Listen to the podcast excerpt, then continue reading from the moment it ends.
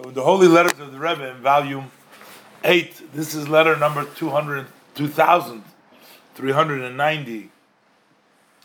Baruch Hashem dated the 6th day of Shabbat in Tafshin Dal, Brooklyn. And the Rebbe is addressing it to Avrich Yisrael Sheyichia. The Rebbe says, Shalom Uvracha. Peace and blessing. The Rebbe says, Shalom Uvracha. The Rebbe said, it's been a long time, a long interruption. It was very pleasant for me to receive your letter from Friday of Shemois, Erev Shabbos Kodesh Shemois, Friday before the portion of Shuridit Shemois. So the Rebbe says, you excuse yourself that you didn't write because there was nothing important to write. So the Rebbe says, well, I'm actually even surprised. On that, I'm even more surprised. Because as the Zoyar writes at the end of the first section, every single day you must do your work to fulfill the mission of Hashem to illuminate your portion in the world, which means to influence yourself and also your surrounding.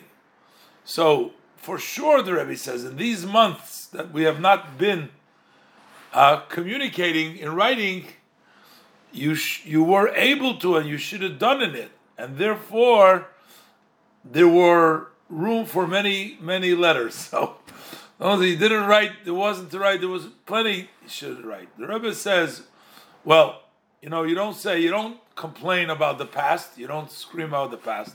I'm only coming for the results of the future, that all this should be fulfilled, not only fulfill it, but in an overflow, with a lot, as it says in the language of the Medrash in Esther Rabbah at the end,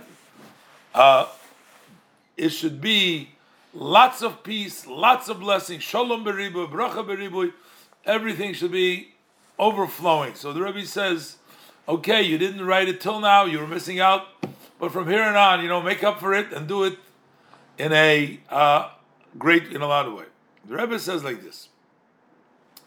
The main thing is, since Hashem has merited you, the blessed Hashem, you know about the teaching of Chasidus, its directions, its customs, so you can become a vehicle to bring these knowledges to our brethren, the Jewish people, that for now they need Italian. This is the Rebbe wrote in the previous letter to have him translate some stuff. In the previous letter we read about it. But he says there are some people that can only speak Italian. So you should do this with great energy, which means to copy into Italian some of the light ideas from the talks, even from the Mamorim, especially before the holidays, the special days, you remember the Pagra, the Yorzeit, which was coming up, Yud Shvat. And as I had written you already in the past, he is going to help you to the best of his ability. HaRabha Goen, Rebbe Mordechai Sheyich Ya'koim Perlov, which was the one the Rebbe wrote to the other letter. The Rebbe writes to Rebbe Perlov to get him involved, and to him the Rebbe writes that Rebbe Perlov will help you. And the Rebbe says it's known, the promise of the Alter Rebbe, that those who follow in his footsteps, when they do matters of Torah and mitzvahs, they will succeed. So the Rebbe said, I don't need to, again, repeat this, that if expenses are needed in a normal way, I will pay for it, the Rebbe says. You do it, the Rebbe says, he'll take care of the expenses. And the Rebbe says, I look forward very soon for good news about this. Because this is just like generally the study of Torah. If you miss some time to study Torah, you cannot fill it up. If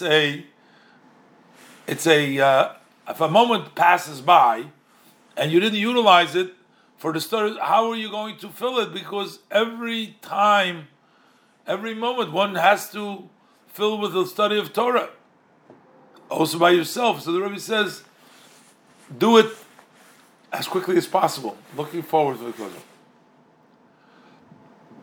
So the Rebbe says, he asked the Rebbe, it's not clear to you in the Rambam and the laws of Malachim as far, what is the authority of a king and the force of his kingdom, and you find it difficult to reconcile between the halacha that a king has a right to put taxes on the people, and on the other hand, a king is not permitted to increase his own wealth.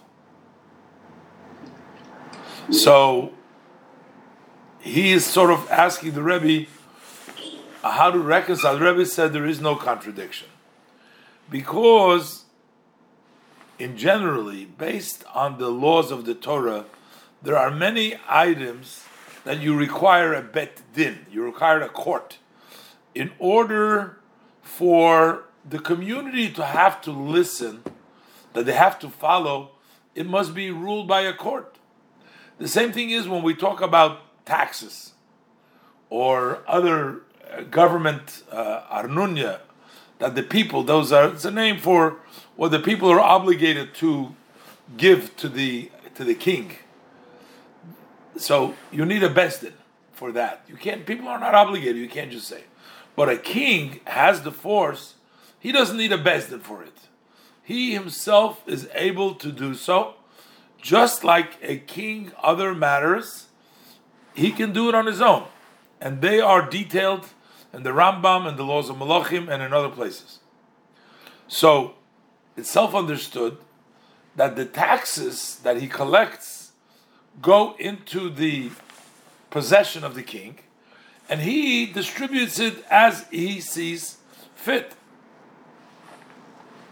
But just like every other Jew, and even more, the great responsibility is upon him, because he's so responsible for everybody. As the Rambam writes, that the heart of the king is the heart of all the people. So the king must do his position, his responsibility, with faithfulness, with trust.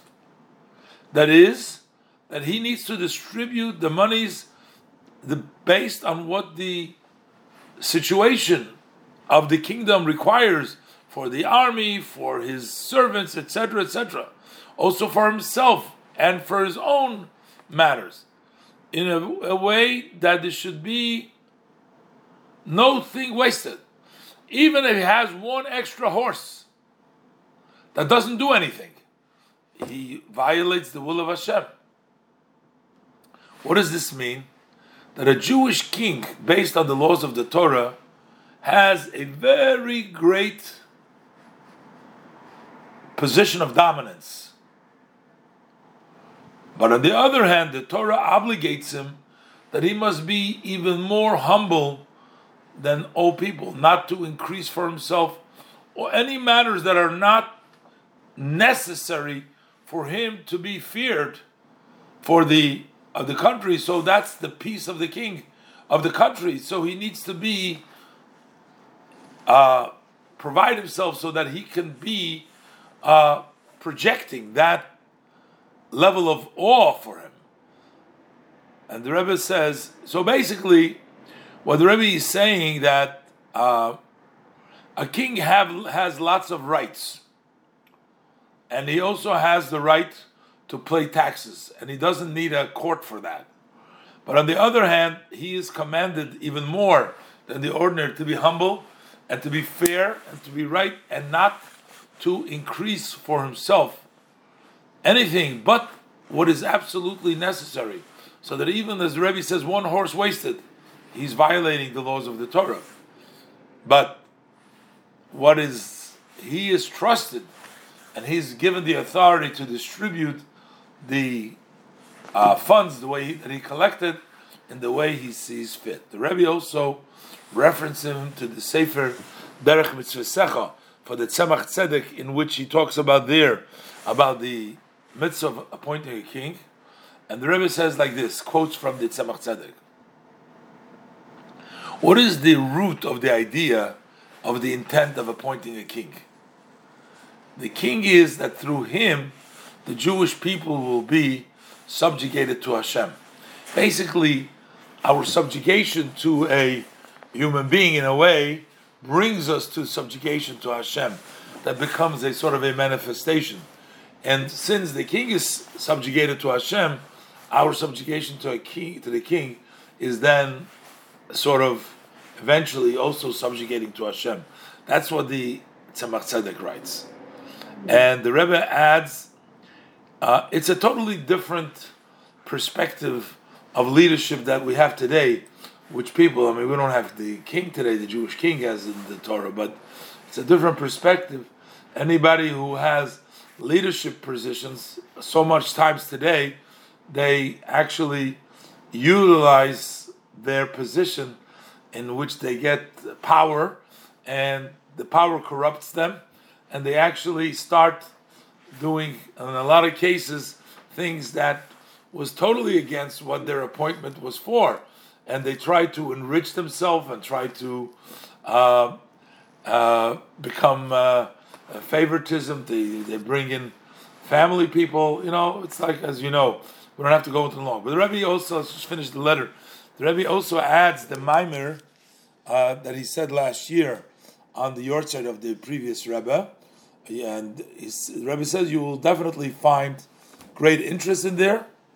And the Rebbe also references about the authority of the king in the Sefer Teres Nevinian to the Maratz Chayis. And you know, as more as you read the letter, you see the Rebbe's infinite knowledge and familiarity with every source of Torah, from the Kabbalah, from Chasidus, from the Seforim, and in every aspect is just, you know, it's mind-boggling, it blows you away every single time, more and more.